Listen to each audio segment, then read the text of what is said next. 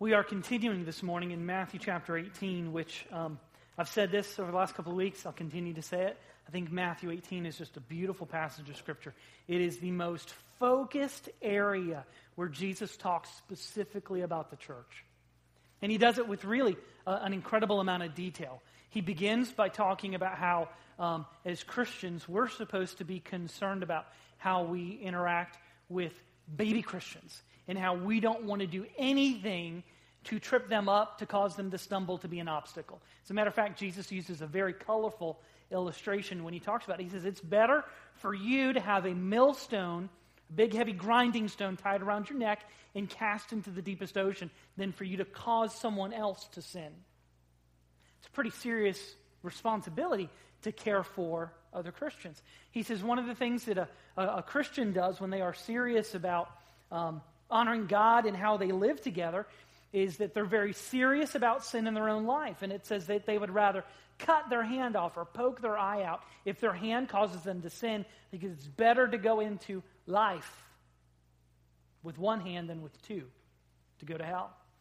So he talks about this protecting nature that happens from the community that is thoroughly centered on him. And then last week we talked about not just how we protect people by not causing them to stumble and by setting examples of running away from sin, but he used this, this parable of the lost sheep about the guy who has 99 and one is missing, and how, as God's people, the church is supposed to be a place that looks for those who are lost. And so if you get off the path, we're supposed to be the kind of church that doesn't let you just go on your own little hiking expedition. We come with you to find you and to bring you back.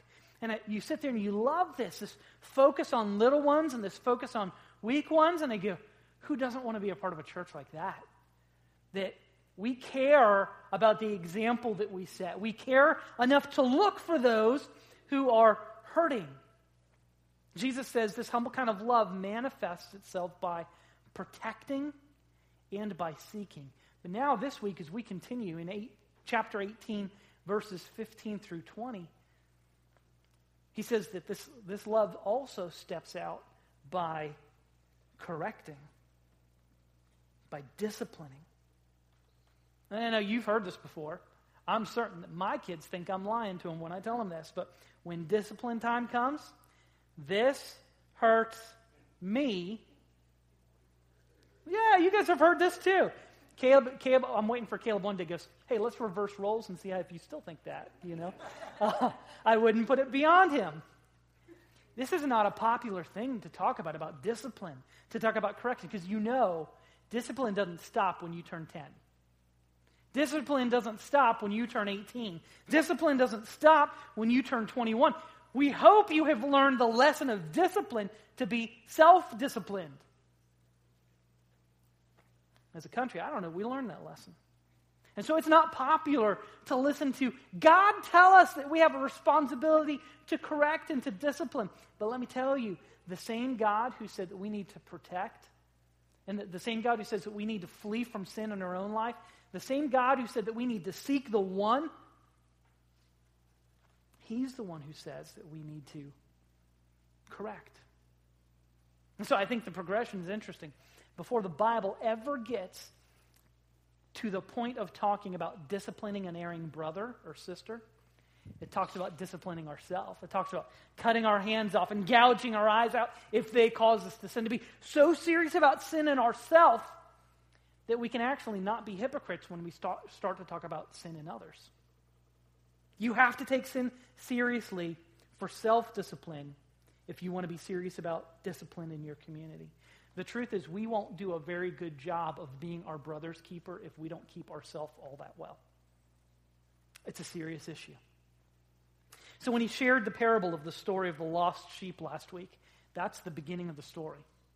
We realize, we look around and go, Where's Johnny? We've got to find Johnny. So we go and we begin the search. Today is the middle of the story. What happens when we find Johnny and we find out that Johnny just didn't wander off? He left intentionally. And then next week, you'll see the end of the story, and the end of the story is beautiful. Jesus tells a parable that's awesome. So you've got to hear all of this in context. So come back next week. Even those of you that are visiting from out of town, come on back. We'd love to have you. So here's how he starts. We're Matthew chapter 18, uh, verses 15 through 20, just a few quick verses. That's page 695 in the uh, Pew Bible that's there. So if you don't have your own copy of God's Word, pick one up. You can keep that, our gift to you. And um, ultimately, what I have to say is not all that important, but what is in that book is extremely important. So please follow along. There's a listening guide in um, your uh, bulletin uh, to help you uh, take notes if you so desire. We begin in verse 15. and uh, basically, Jesus is, in this first point, Jesus is encouraging his communi- community towards a loving and godly correcting. Jesus is encouraging. He's saying, Yes, do this. My community, people who are called by my name, you need to be involved in a loving and godly correction. Listen to verse 15. If your brother sins against you, go and rebuke him in private. If he listens to you, you have won your brother.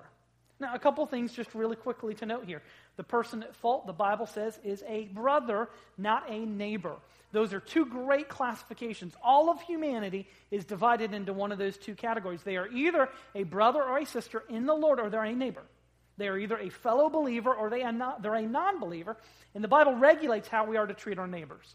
The, the story of the Good Samaritan, we're supposed to go out of our way to great cost, pain, and inconvenience to ourselves to care for our neighbor. But the Bible also says whatever the care is that you give to neighbors, there is a special love and a special commitment for those that are part of the household of faith.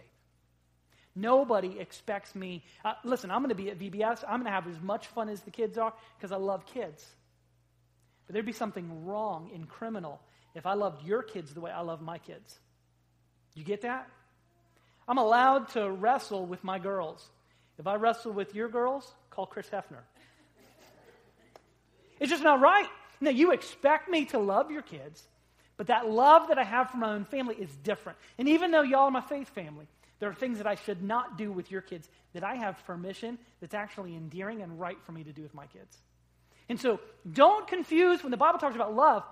Love is distinct and it's complex. It's not simple. We're to love our neighbor as we love ourselves. There's a special love that we're supposed to have for the household of faith. There's a, um, little bit of a controversy, but it's really not a controversy.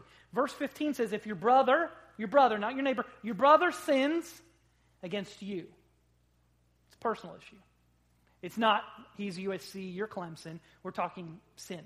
And as much as you like to think that rooting for the other team is sin, it's not. Um, y'all are, never mind. I'm not going to get into college football. Um, this is not just a personal offense. The Bible says it's sin. the issue that is in controversy is there are some uh, older manuscripts that l- l- drop out the against you part. So, what's that verse sound like if the against you is gone? If your brother sins or if your brother sins against you. Is this an issue of personal offense or is it an issue of general admonition? Well, regardless of what happens in verse 18, the truth is Galatians 6:1. Listen to this. I, I, didn't put this in your, your notes, but it's a good one. Galatians 6:1. He says, "Brothers, uh, Paul is addressing the church. He says, "Brothers, if someone is caught in any any wrongdoing, you who are spiritual should restore such a person with a gentle spirit, watching out for yourselves so you won't also be tempted. Here's the point whether it is a personal offense, someone has sinned against you personally, or whether it's just someone that you know they're doing something that is not what God wants them to do, the Bible is establishing this principle. Jesus is encouraging a community towards a loving, not a jerkish, a godly, not a godless correcting. As a matter of fact, the way the Bible phrases this in verse 15, our, resp- our confronting, uh, correcting a brother who sins is a responsibility and a command. It's not an option. So, you know what that means? I hate to tell you this because it's Sunday and y'all dressed up, you smell good, you look good. If a church does not do this, and it is a command from Christ, check it. The letters are in red. Then you sin. I know, like, we tend to think of sin as like things that we have done, like active sins. We don't think of things that we have not done. How many of you have seen a dear friend who used to have a really tight walk with the Lord? And you kind of watched them get a couple degrees off and a couple degrees off, and now you haven't seen them in church in 20 years. You think that perhaps through your influence of encouraging them to keep the main thing the main thing there. They might, ha- they might have a testimony now. It's a command, it's not merely allowed. And we've got to remember that the goal, the purpose is redemptive. The goal is to win back, not to win against. If you win against a brother or a sister, you both lose. That's not what the purpose is. It's not a game. Now, the truth is, when we talk about correcting, this is not so controversial. It's practiced more, but still not a ton. Um, I think it was John MacArthur, famous preacher on the West Coast, who said uh, church work would be really awesome if it wasn't for people. Because if you have people, you have problems. You know, um, things are going to happen. And how awesome if, like, we just did this. You know, there's a problem, you go and get it taken care of, and then it's done. You're restored. And so we see here uh, that Jesus gives this general encouragement be loving and be godly and get to correcting each other. You need it. Because you know what? You are not, you are not as right as you think you are. That's why God created marriage. You know, so that way you have a wife that kind of helps bring you down or a spouse that helps bring you down because we all think, you know, we've got it all together. If everyone was just like me, the world would be perfect. It's not true. It'd be exceptionally boring if the world was just like me. And we would, I'm, my family's out of town. I'm trying to do all these home improvement projects. I have destroyed my house. Um, I need to tell my wife spend another night so I can get stuff done. So yeah, I don't want the rest of the world to be like me because I need, I need handy friends. So, um, Gil, I'll be calling you this afternoon. So, um, he goes through beyond giving this general encouragement to be loving and godly in our correction. Number two, Jesus explains a very clear process for loving and godly correction. Uh, we'll continue on with verse 16 and 17. He says, But if he won't listen to you, take one or two more with you, so that by the testimony of two or three witnesses, every fact may be established. And if he pays no attempt, attention to them, tell the church. But if he doesn't pay attention even to the church, let him be like an unbeliever and a tax collector to you. Now, we've already seen and commented on the fact that correction begins with private and personal conversation. Guys, that's really important. Why private? It shows respect, it shows humility. Instead of going and getting like, you know, my cronies and then coming to you and saying, hey, we have a problem with you. I've not marshaled troops to, you know, come against you. I come, and listen, maybe I misunderstood things, but I'm coming to you and I'm dealing with it. The point is this nobody likes to be corrected or rebuked. Nobody does. Like, we could have a class on that, you know, and we could, like, teach you how to receive it better. Nobody likes it. Nobody likes to be corrected. But you know what? It goes down a little bit easier with a dose of humility. If a person comes to you with a gentle spirit and says, I just got to talk to you about something, that's a huge thing. the thing that's unfortunate is when it comes to a private and personal conversation, it's usually the last thing that we do, not the first. It's usually once things get blown up and out of control, then we go, man, I got to go talk to him. If you would start that way instead of end that way, things might be different. But instead, it seems like everybody knows your business before you're ever personally approached about a problem. And you find out, like, you've been the subject of somebody's prayer list in their Sunday school class for three months. And now Miss So and so is coming and talking to you about whatever. And you go, here's the issue. if you have a problem with someone and you go around talking about people, guess where you have found yourself? In sin. Somebody may have legitimately sinned against you. You're innocent, they're guilty, but if you go around and talk to other people, you are now guilty too. So now there's two people who've got to be confronted about their sin. They've got to be made right. It doesn't get it doesn't get better if we keep down that pathway. And so the principle is people are to be spoken with, not spoken about. And if the church would practice that one simple discipline, 95% of our problems would disappear. They'd be gone. Husbands and wives, think about it. If you applied this, uh, parents and kids, if you applied this, instead of letting things kind of get big and then we talk about addressing the elephant in the room. Well, if you never let it get beyond mouse size, then you never have an elephant. Nip it in the bud. And here's the thing the more you talk about others, You don't, we don't like to talk about the, the kind of sorry side of, of conflict, but the more you talk about others, there is something that happens. It gets easier to talk about them every time you do it. And so, you know, you might be like you get cold chills. You're like, ooh, I shouldn't be doing this, but you do it. And then the next time, it's like there's no hesitation. Yeah, let me tell you about, you know, Nemtuda over here, you know. Just texting in church and playing video games. Um, sorry, Keith. and so the point is, the more often you do it, the more resentment builds in your heart. And when someone finds out that you've been talking about them, more resentment builds in their heart. And then the reconciliation and the repentance that we're looking for just goes bye bye. It's gone. It's gone. So we have to love enough to not put, put an obstacle in front of people. We have to love enough to be serious about our own sin. We have to love enough to seek those who are straying. We got to love enough to talk privately with people. We have a responsibility with our brothers and sisters in Christ to assume the best and to not talk about them because our calling as Christians is to discipline, not to condemn. Not to condemn. The problem is we live in a world that any discipline is viewed as condemnation. We have lost the ability to even civilly disagree about anything because the thought police will come in and say, oh, no. Well, no, I think it's a bad idea for um, guns to be in a preschool. Oh, well, you know, whatever it is. We've lost the ability to be involved in any kind of civil. You're looking down on me. No, I'm telling you what's best for you. I'm not condemning you. There's discipline that's involved. So, number two, uh, uh, kind of going on with this process, he talks about private and personal conversation. Secondly, he talks about correction that is ignored, continues with a small group in, verses, in verse 16. Not everyone will respond well to the personal and private conversation. So, the Bible says, unless two or three um, fellow believers who are humble, gentle, willing, and godly. The Bible says correction that is not ignored continues with a small group of people. Now, what's important here is the key is to keep whatever is going on as private as possible, as small as possible, for as long as possible. Again, what's the principle we're trying to do? We're not trying to talk about people behind their back.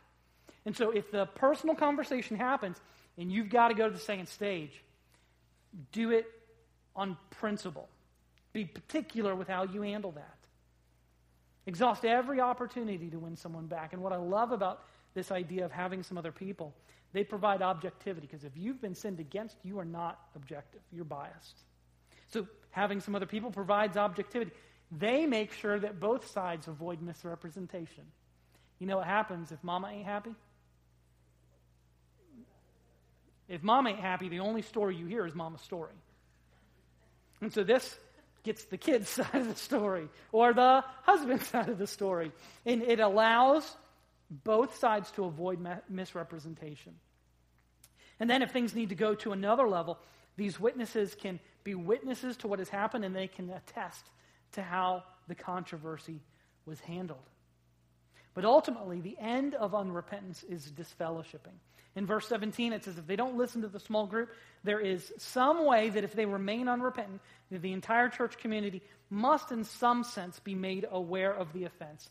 And the issue is not shaming, it's not giving a rebel against God any nook, cranny, or crevice to hide in. It's so that God now has an entire army of people that are looking after this person to win them back because the goal is restoration.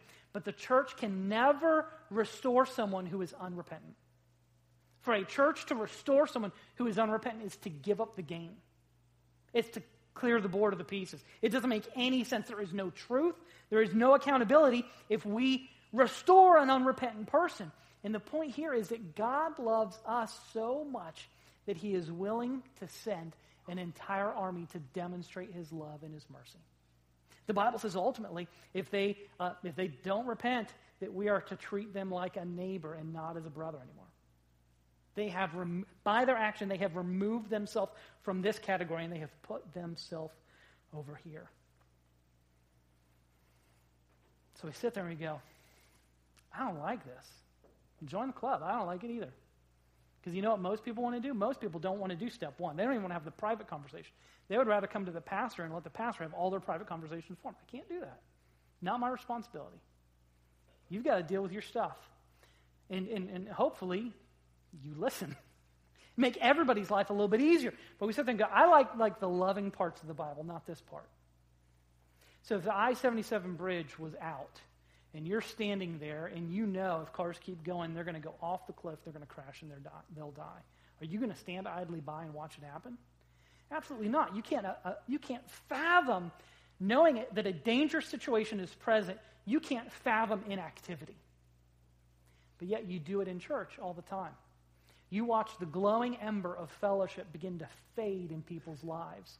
And you watch it because you've got a front row seat to someone walking away from Christ and you don't say anything. You wouldn't do that on the interstate if you knew that there was danger ahead. And so they say, ah, you know, this is not really loving to talk about correction. Is it not? If you know that potentially someone's soul is at stake because they are proving that their love for sin is greater than their love for Christ ever was, the church is called to be tolerant, but it's not called to be indifferent.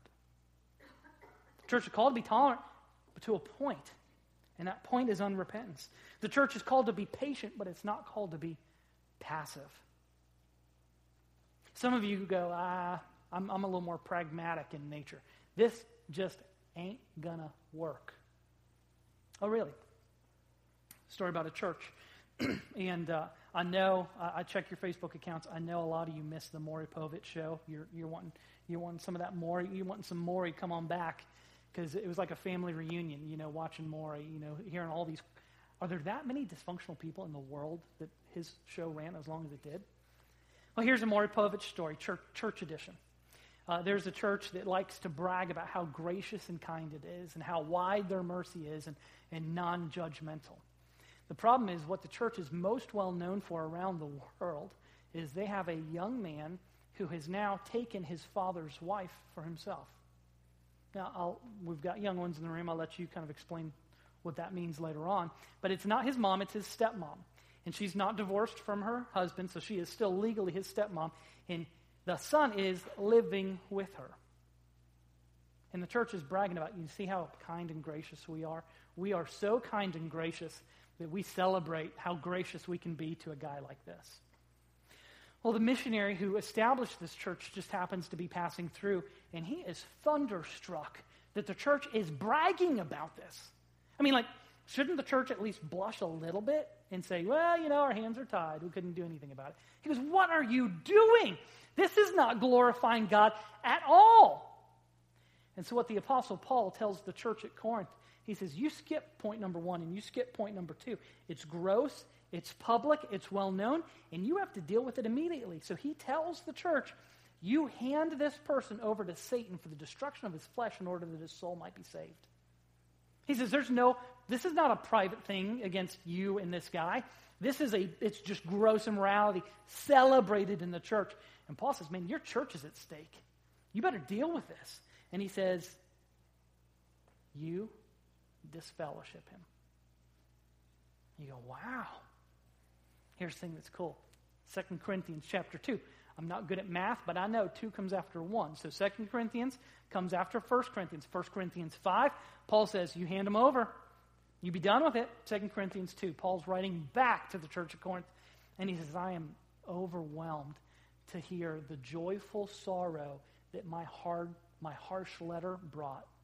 Because now this man has forsaken his sin and has come back to Christ. Therefore, church, remove your punishment from him, lest it's too much and you crush him. But welcome him fully back into uh, brotherhood. So, you pragmatists out there, does it work? The only example that we have of it in the scripture says yes. Batting 100% right there. You know, batting, batting 1,000. 100% success rate. Does that mean it's going to work every time? Nope. Have you ever had a conversation with a spouse or a loved one where you had a difference of opinion and you were wrong, but you just couldn't admit it? It's called human nature. How are you going to respond when somebody somebody can come with the greatest humility, the most evident godliness, and the most gentle spirit and tell you something that you don't want to hear, and you don't hear it? At least you don't listen. So, the responsibility that we have is to be like the mailman. Mailman doesn't mind if he's delivering me a Bass Pro catalog or a bill. Doesn't make any difference to him. His responsibility is to be faithful to deliver the message. We have no control over how people either will respond to the message of the gospel. We have no responsibility for how people will respond to the message of correction. The Bible says we're supposed to do it. And in order to make um, Jesus, for Jesus to make clear where he stands, our third and final point is that Jesus endorses loving and godly correction, verses 18 through 20.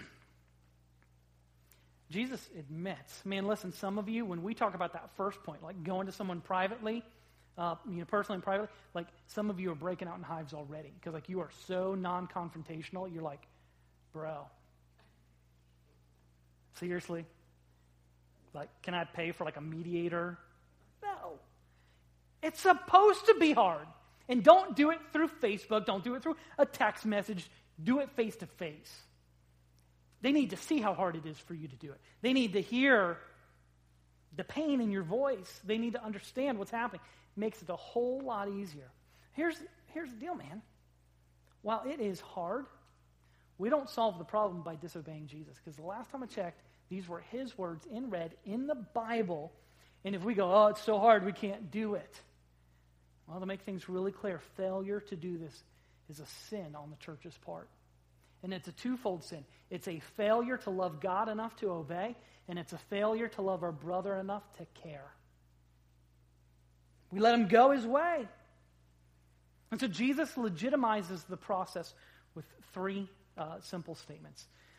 In verse 18, he promises his authority. Look at verse 18. He says, I assure you, whatever you bind on earth is already bound in heaven, and whatever you loose on earth is already loosed in heaven. This whole binding and loosing deals with the withholding or the bestowing of forgiveness. Now, the truth is, like, we can forgive people, but God is the one who grants forgiveness of sins. Uh, he starts with his individual, if a brother sins against you, but when he gets to verse 18 and he's talked about taking it to the church, verse 18, the you, I assure you, is more like y'all. It's plural.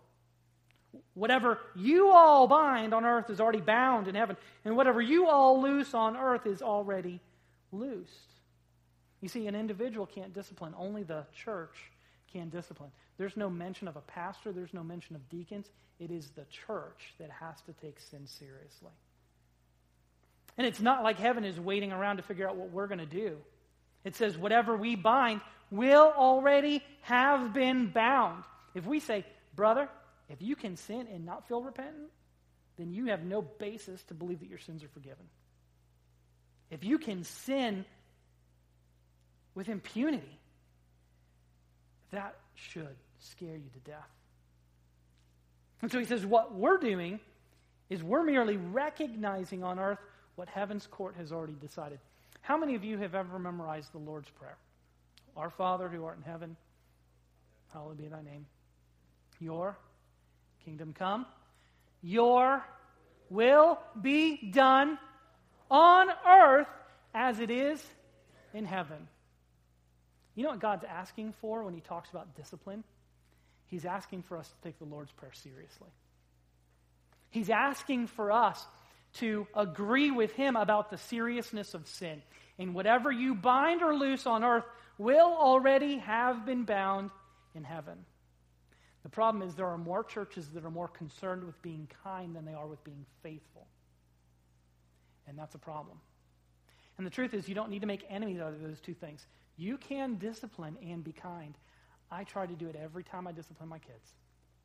I don't do it well, but I want my kids to know that the chief reason that I discipline them is that I love them and that our family is important and that other people are important. So you need to respect other people and you need to respect other people's property and you need to respect other people's honor. So Jesus promises his authority. Whatever we decide has already been decided by heaven. So we need to agree with him. Verse 19, he promises, uh, he provides his support. Verse 19 says, Again, I assure you, if two of you on earth agree about any matter that you pray for, it will be done for you by my Father in heaven. Jesus takes the prerogative to speak for his dad. And he says that dad will support your prayerful decision. This is not something that we do coldly, callously, and legalistically. It's something that is done tearfully, and it's something that is done prayerfully. And Jesus is saying, hey, my Father will bless actions that are properly taken to reconcile believers to each other. You know what you can be assured of? As hard as it is to get involved in the process of reconciliation. And there is no reconciliation if the issue is not dealt with. As hard as that is, God backs his people up. If you do things by the book, it will not make it any easier. But God promises to be there with you. He promises to support. In verse 20, he makes this really clear to protect through his presence. Verse 20 is one of the most misabused scriptures in all of the New Testament. It says, For where two or three are gathered together in my name, I am there among them. Not I will be, I am. I'm there. And this is not a blanket promise for any prayer that you pray. You know, the Bible says you're supposed to pray in your prayer closet. So, like, this verse really stinks if you have a really good private prayer life. Because, like, Jesus doesn't promise to be with you in your prayer closet because there's not another person in the closet with you. You know, the, the point is, Jesus is with you when you pray, but the promise here is made specifically within the context of discipline. So, all of you that have a little crocheted, you know, where two or three are gathered and we use it for every meeting that we got, listen, what, what Jesus is talking about there is when the church is gathered for serious accountability among its members. So, where two or three are gathered, if you agree on, on uh, two or three are gathered in my name, I am there with you. The prayer is specifically related to the responsibility for binding and loosing.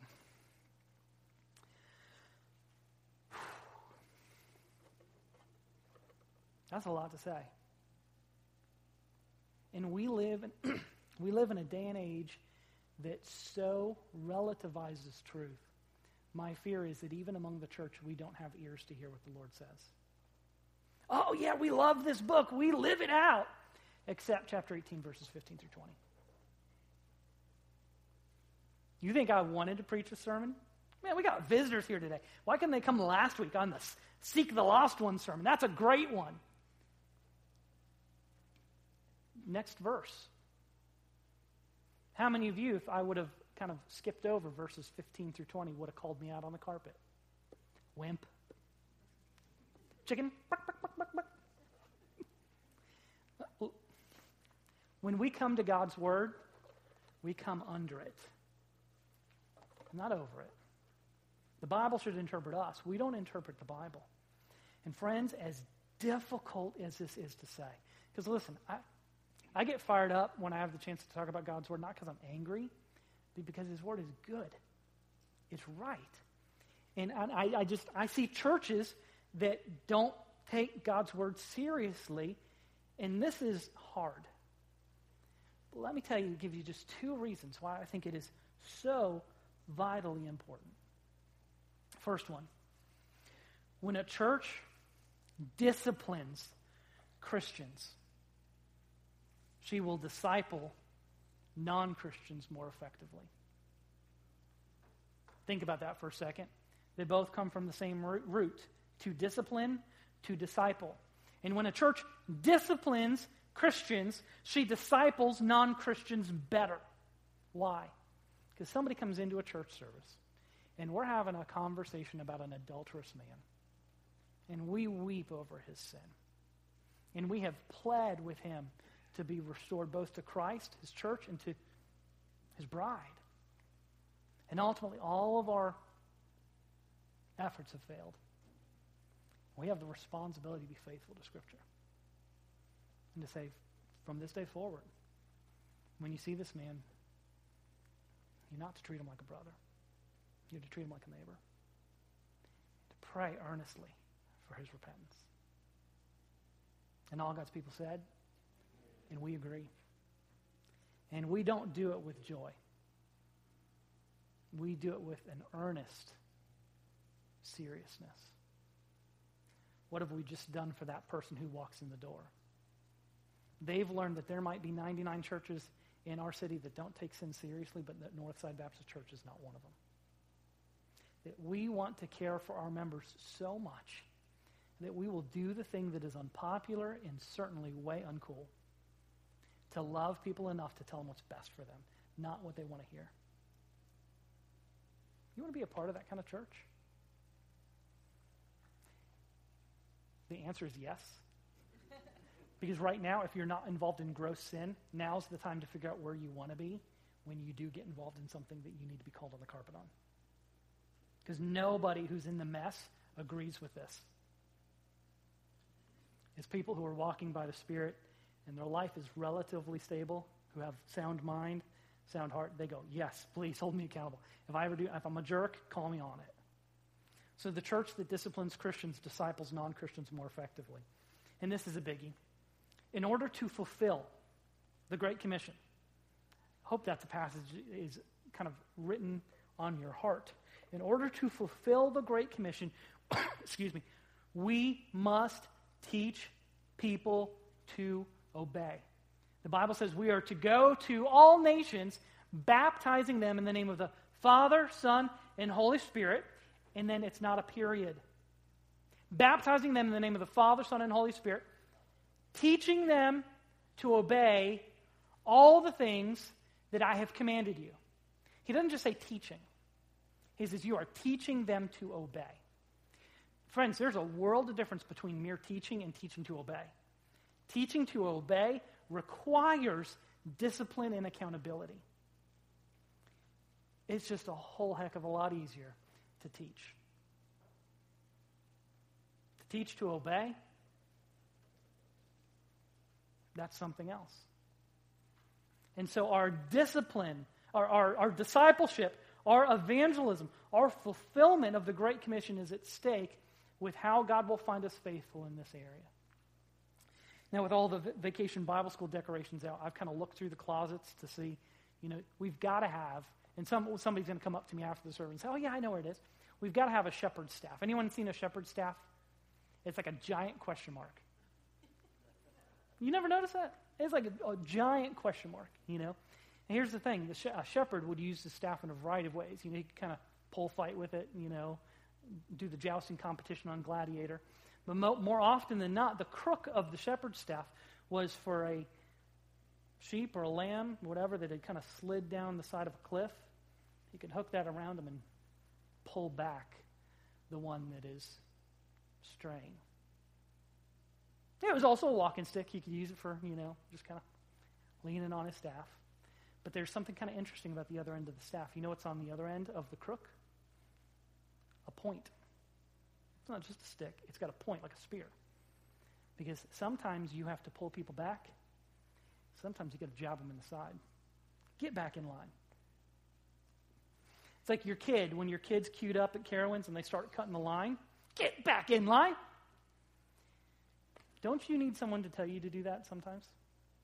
Get back in line. Oh, we love the we love the crook. We don't like the point. But listen, every man in here knows how sharp his wife's elbows are. Don't you laugh at that. You know? Don't you do that. Preacher's talking to you. I never see a husband elbow his wife. We're just more godly that way, I guess. And so, here's the point, church.